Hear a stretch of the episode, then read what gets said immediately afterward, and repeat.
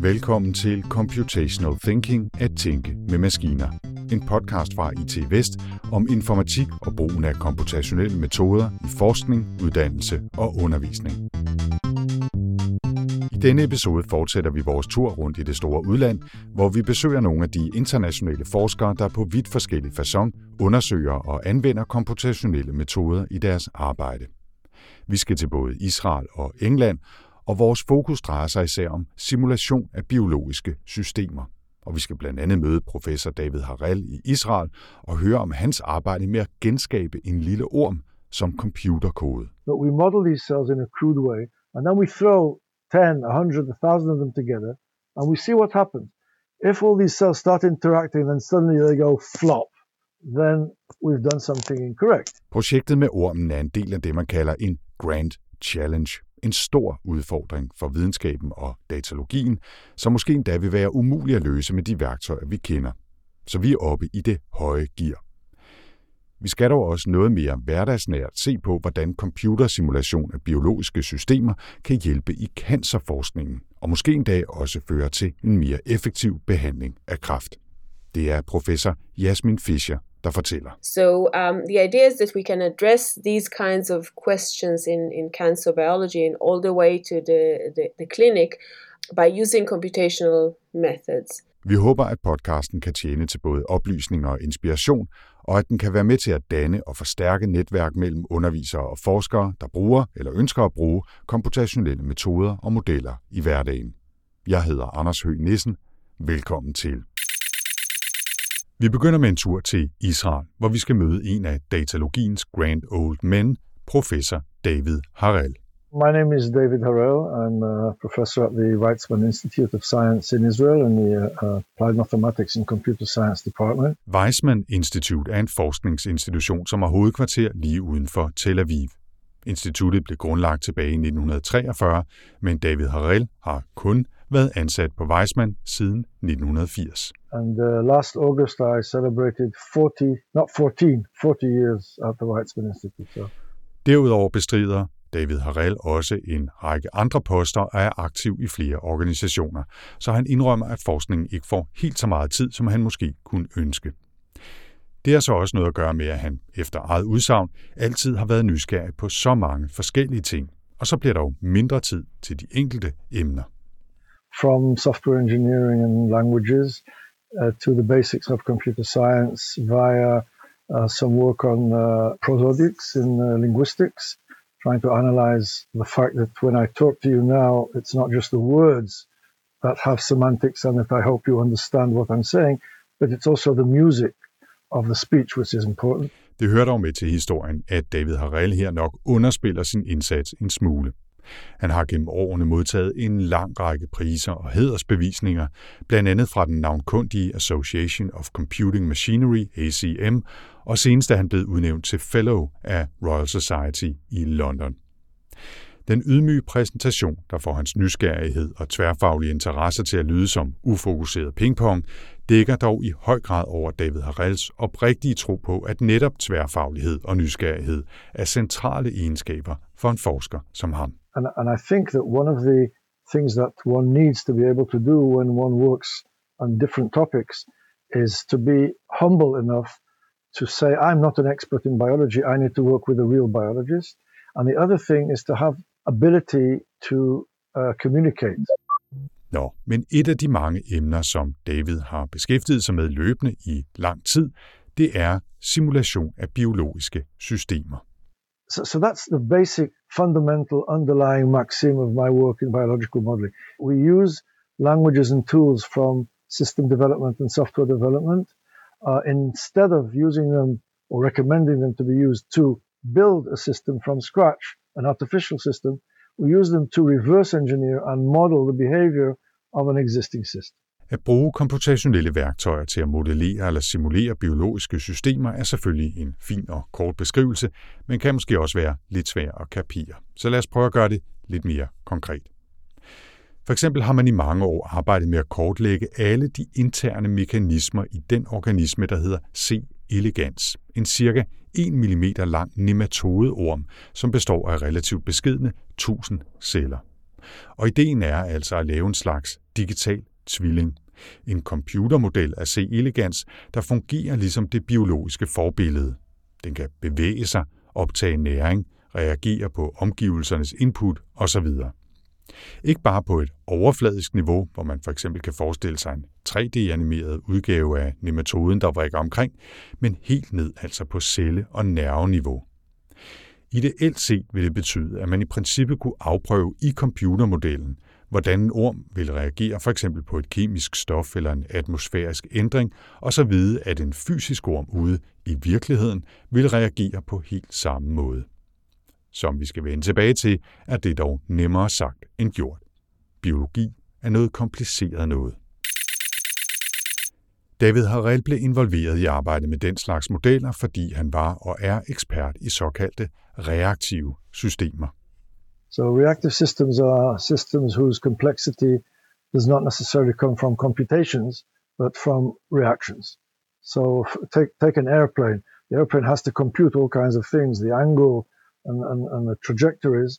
Uh, these are kind of standard kinds of computations, but it also has to be able to respond. You press this button, you pull this lever, but unless something else happens at the same time, this will occur and not that. These are the kind of discrete, non-continuous uh, facets of a reactive system. Mere specifikt havde David udviklet programmeringssproget State Charts, der præcis er lavet til at udvikle den slags reaktive systemer. Og ideen var nu at se, om hans viden fra teknologiens verden kunne bruges også til at beskrive og modellere komplekse biologiske systemer.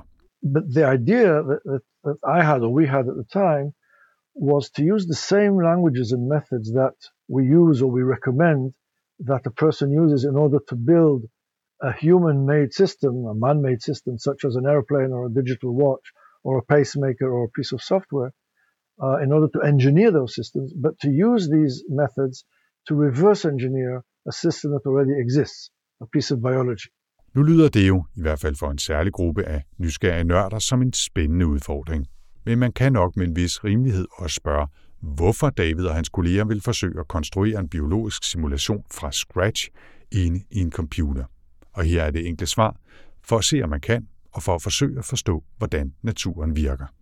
So why do we want to do this? The basic answer to that is to understand nature. Sagt med lidt flere ord er ideen, at hvis man kan bygge et digitalt system, der fungerer ligesom det biologiske, så er det nok et rimelig godt tegn på, at man faktisk har forstået, hvordan det biologiske system er skruet sammen og virker ude i naturen. Now, of course, it depends on the level of detail. That's a decision you have to make. If I am able to model a C. elegans nematode, or maybe even part of the C. elegans nematode, in a way that the model, when you execute the model, when you run the model under various circumstances, it acts exactly the same as the live nematode in the laboratory or in the puddle or wherever, uh, then in a, in a very interesting, philosophically interesting way, you can say that you've understood how the worm works. And of course, it, it, it's different if you model the worm on the level of the cells as black boxes, or you go into the cells and you model it in terms of some of the molecules inside, I don't know, DNA, the ribosome, and so on. This is a decision that has to be made. But then, given that level of detail, you have perfectly understood what uh, C. elegans nematodes do and how they behave uh, if you've built such a model. Det var dog klart fra starten, at naturen er meget raffineret, og at biologiske systemer meget hurtigt bliver meget komplekse. De første forsøg zoomede helt ind på enkelte celletypers adfærd i organismernes immunsystemer, men selv her kan det være svært. Derfor er man heller ikke langt fra endnu kommet til et stadie, hvor man for eksempel kan beskrive en elefant i alle de minutiøse detaljer, og selv den beskidende metode C. elegans er stadig under udvikling. Og faktisk var David Harrell i en del år væk fra projektet, selvom han så senere vendte tilbage igen, og nu har han sammen med sine kolleger netop opnået lidt af en milepæl, der dog samtidig illustrerer, hvor kolossal en udfordring de takler. But uh, we now have a project that's which has to do with understanding the swallowing mechanism of the C. elegans nematode. The, um, it looks as though it's a kind of simple thing. You know, you swallow, similarly to the way that I swallow and you swallow. It's kind of a systolic uh, movement. But there are many unknowns there. You know, why do certain cells sent signals to a muscle to contract, uh, to, a, to a cell, uh, a muscle cell to contract uh, a certain number of milliseconds after this other cell. How does it know? De mener nemlig nu, at de med stor nøjagtighed kan beskrive ormens synkerefleks i en computermodel, og hvilke kemiske signaler hjernen sender til musklerne i spiserøret, når C. elegans synker en mundfuld. Og tænk lige på den et øjeblik.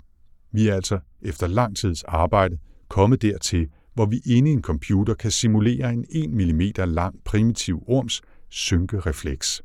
Det er på samme tid fantastisk og lidt undervældende. Men hvordan gør man så, når man skal bygge en procesmodel af et biologisk system, eller rettere, hvordan har David Harrell og hans kolleger gjort? Det begynder med en slags brainstorm-visualisering, før man så senere forsøger at beskrive den pågældende proces i matematik og i programmeringssprog. I eksemplet her bruger David en celle i en busbødkirtel som det biologiske system, de gerne vil forstå. So the pancreas developing, there's really two types of cells there, pancreatic cells and non-pancreatic cells. And in order to model this using state charts, what you really have to do, is what we did, was to close your eyes and think to yourself, together with the biologists who understand the system, of course, think to ourselves, uh, okay, uh, I, I'm one of these cells. What do I do when I wake up in the morning? So uh, I toss a coin with a certain probability. I send a signal to my uh, fellow neighbor cells to do this and do that. And when when you have when you think you have a pretty good idea of what a cell does when it gets up in the morning under different circumstances, and what state it enters when it's finished dividing into two different cells or it's finished sending the signal, uh, and it's waiting for some other signal, then you can start building a model which says what I just said right now. Og det vigtige her er så også, at man ikke laver et computersystem, der fortæller, hvad cellerne eller organismen skal gøre, men bygger en model af cellerne, som så forhåbentlig reagerer realistisk på input og stimulans på samme måde, som det biologiske system vil reagere. Ellers er det tilbage til koden for at justere, eller måske tilbage til det biologiske system for at se, om der er noget, man har glemt eller misforstået. And uh, I think we now have uh, a whole setup which explains exactly how the signals pass including the chemistry of, uh, of you know, the, the, the chemicals that pass along the signals and the exact timing of these, which we think explains the entire process. For at forklare processen og hvordan man så efterfølgende kan justere den efterhånden, som man bliver klogere, skifter David så spor og taler ikke længere om primitive orme eller kirtler, men om mig. Okay, Anders. So let me close my eyes and think about what you do when you get up in the morning. I'm not sure. But I'm sure that the first thing you do is you open your eyes and then maybe you think to yourself, Am I hungry or not? If you're hungry, you go and take a bite of something. If not, maybe you need to go to the bathroom, whatever. And I can start building a very crude model of Anders and how he behaves from the minute he wakes up in the morning. Now, if I show you this model, you might say, no, no, no, no, I never eat before 10 a.m. So, okay, so we change the model and now we let you stay hungry until 10 a.m., but you do have maybe a coffee. So we change the model somewhat. En vigtig del af arbejdet her, ikke med Anders-modellen, men med Davids rigtige arbejde med kirtler og orme, det er visualisering og animation. Much of our work is done using these languages state charts, and there's another approach we have scenario-based, and the languages themselves are visual. So the model is very visual itself because it's diagrammatic. But I insist on us building a graphical front end to show visually what's really happening. So it really is a, a, dynamic visualization of the model in operation. And you see the pancreas growing to look like a pancreas. So, it, you know, the visualization itself doesn't capture all the problems, but it helps immensely both during the process of building the model and then testing it and seeing whether it's a, viable and valid uh, model or not. Det betyder ikke, at man laver en computeranimation, som man håndholdt styrer eller programmerer med nogle enkle bevægelsesalgoritmer, men at modellens grundlæggende opbygning også kan udtrykkes i en visuel simulation, som gør det nemmere at forstå og nemmere at pinpointe, hvis modellen ikke fungerer ordentligt, siger David. Nu kan det selvfølgelig være interessant og udfordrende at forsøge at modellere en lille orm i alle detaljer. Men en af David Harrells tidligere studerende forsøger at anvende nogle af de bagvedliggende tanker på et område, som måske har mere direkte anvendelser, nemlig i cancerforskning. My name is Jasmine Fisher, and I'm a professor of computational biology at uh, the UCL Cancer Institute and I define myself as a, as a computational biologist, working really at that intersection between computing and, and biology. Jasmine Fischer begyndte sine studier på Weizmann Institute, hvor hun blev stadig mere fascineret af tanken om at kombinere sit udgangspunkt i biologien med komputationelle værktøjer og metoder. Siden arbejdede hun blandt andet ved det tekniske universitet EPFL i Lausanne i Schweiz, og i flere år også i Microsofts forskningsafdeling i Cambridge i England, inden hun altså i dag har sit eget laboratorium på University College London, hvor hun fokuserer på at bygge komputationelle modeller af især kræftceller og tumorer. My um, work in cancer is driven by specific uh, uh questions, specific biological questions. How do cancer tumors evolve? How can we repress these uh, tumors? Uh, what are the mechanisms that drive the tumors to become resistant to, to treatment? Uh, how can we overcome that and, and, and so forth? So um, the idea is that we can address these kinds of questions in, in cancer biology and all the way to the, the, the clinic um, by using computational methods and in particular, we um, I have developed this concept that uh, we call executable biology, and the idea is that you treat biological mechanisms as if they are uh, computer programs. And this gives you a lot of uh, uh power because you capture the dynamic nature of these uh, processes and you can analyze them in an automated fashion using the formal verification uh, methods. Den korte version af ideen er, at Jasmine og hendes kolleger bygger computermodeller af cellernes processer, som ikke bare er statiske billeder, men kode, der kan afvikles som et program og vise udviklingen over tid. Modellerne udvikles løbende i en proces, hvor man tjekker, om resultatet i computermodellen også svarer til de observationer, man gør sig i biologiske cancerceller og tilpasser koden, hvis der er forskel. Og målet er så, at man efterhånden kan lave så gode modeller i computeren, at de kan forudsige udviklingen af en kraftsvulst, og måske engang i fremtiden være med til at foreslå den mest effektive behandling for hver enkelt patient, baseret på deres genetiske baggrund. The executable models um, represent a, a working hypothesis that we we have uh, as biologists, and it articulate in a in a formal way the way we think that the system or the process that we are studying actually works.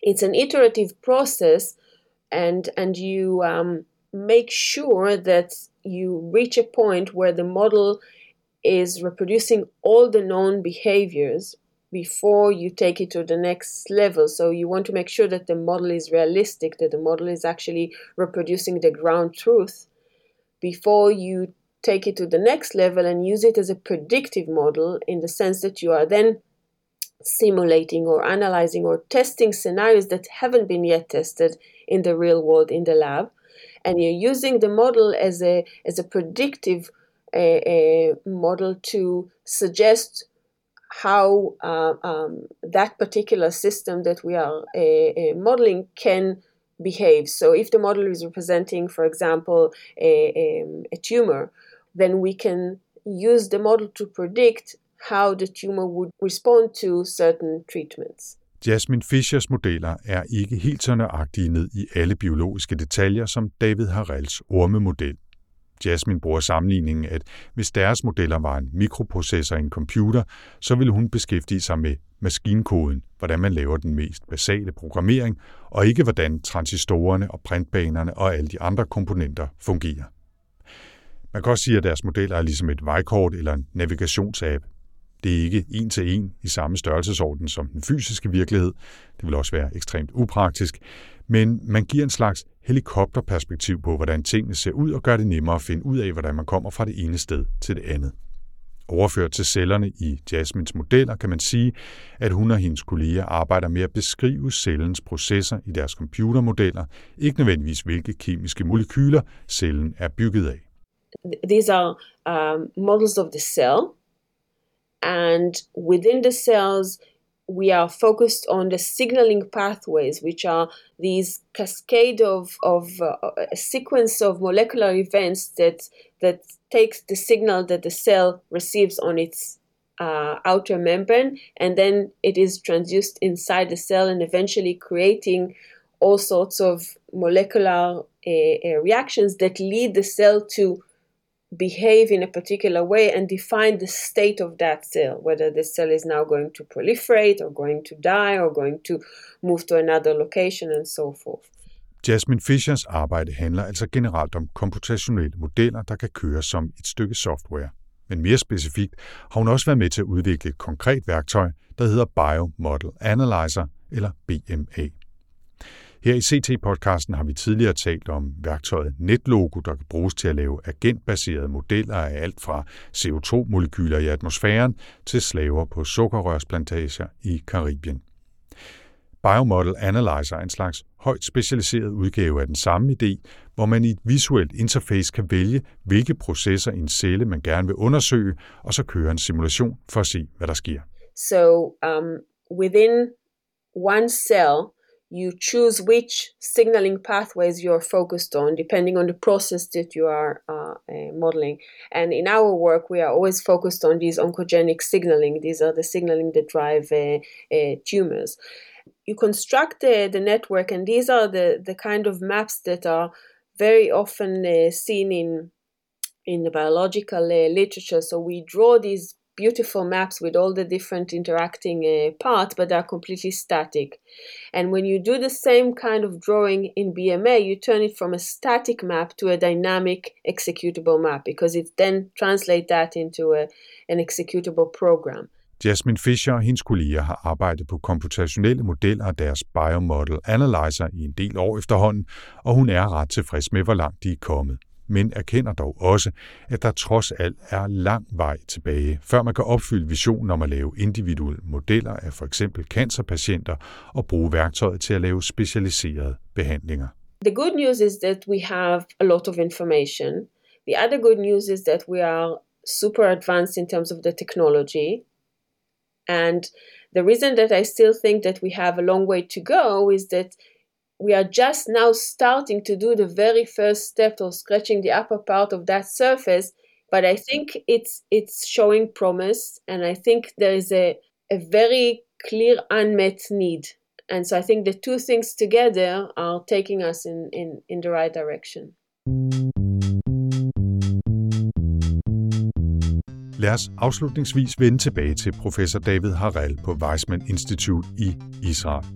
Han er også kommet langt i sit arbejde, men har også stadig mange udfordringer tilbage. Nogle af dem er ret konkrete og handler for eksempel om at udvikle programmeringsværktøjer, som er bedre til at håndtere computermodeller og simulering af biologiske organismer. Uh, I would like to see more work done not only on bioinformatics, which is, you know, the crunching of the data that comes from biological systems and figuring out what the data means and finding patterns and making predictions, but also on the software engineering side of it, which is which is my forte. As, as I explained at the beginning, building models based on the way you build systems. Men også i det lidt større perspektiv er der masser at gå i gang med for David. Som sagt er vi stadig et godt stykke vej fra at lave fuldstændige og præcise modeller af biologiske systemer, og det er en stor udfordring. Faktisk så stor, at David Harrell i en artikel fra 2002 beskrev det som en Grand Challenge.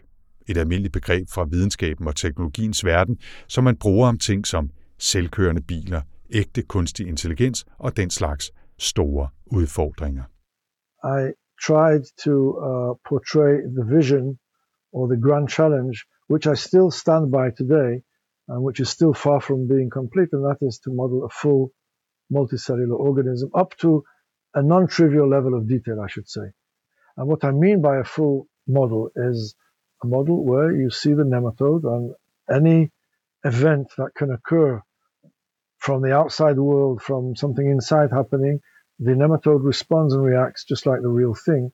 Um, and that is a great, uh, a great challenge. And as the years go by, I can only see how much more complicated it is than I thought in 2002. And to wit, this uh, very complicated project on the swallowing mechanism of the C. elegans, uh, it's only now that we've understood this, and this is a very small part of the uh, nematode's behavior. Men det er netop noget af det sjove og fantastiske ved Grand Challenges, at man ikke på forhånd ved, om de kan løses, og slet ikke give en fast deadline. Og så hjælper det også, hvis det samtidig er både fascinerende, provokerende og udfordrende i den videnskabelige verden. A grand challenge such as this uh, is a good one, not if you know how to do it, because then it's a, a research project. A grand challenge is good if, in fact, you don't quite know how to do it. Maybe you know how to do certain things. Maybe you have an overall plan. Uh, but if it causes other people to, uh, to, to think about this. And I think that's also a, a characteristic of a good grand challenge is it's controversial and people will either, you know, completely dismiss it or will get hooked on it.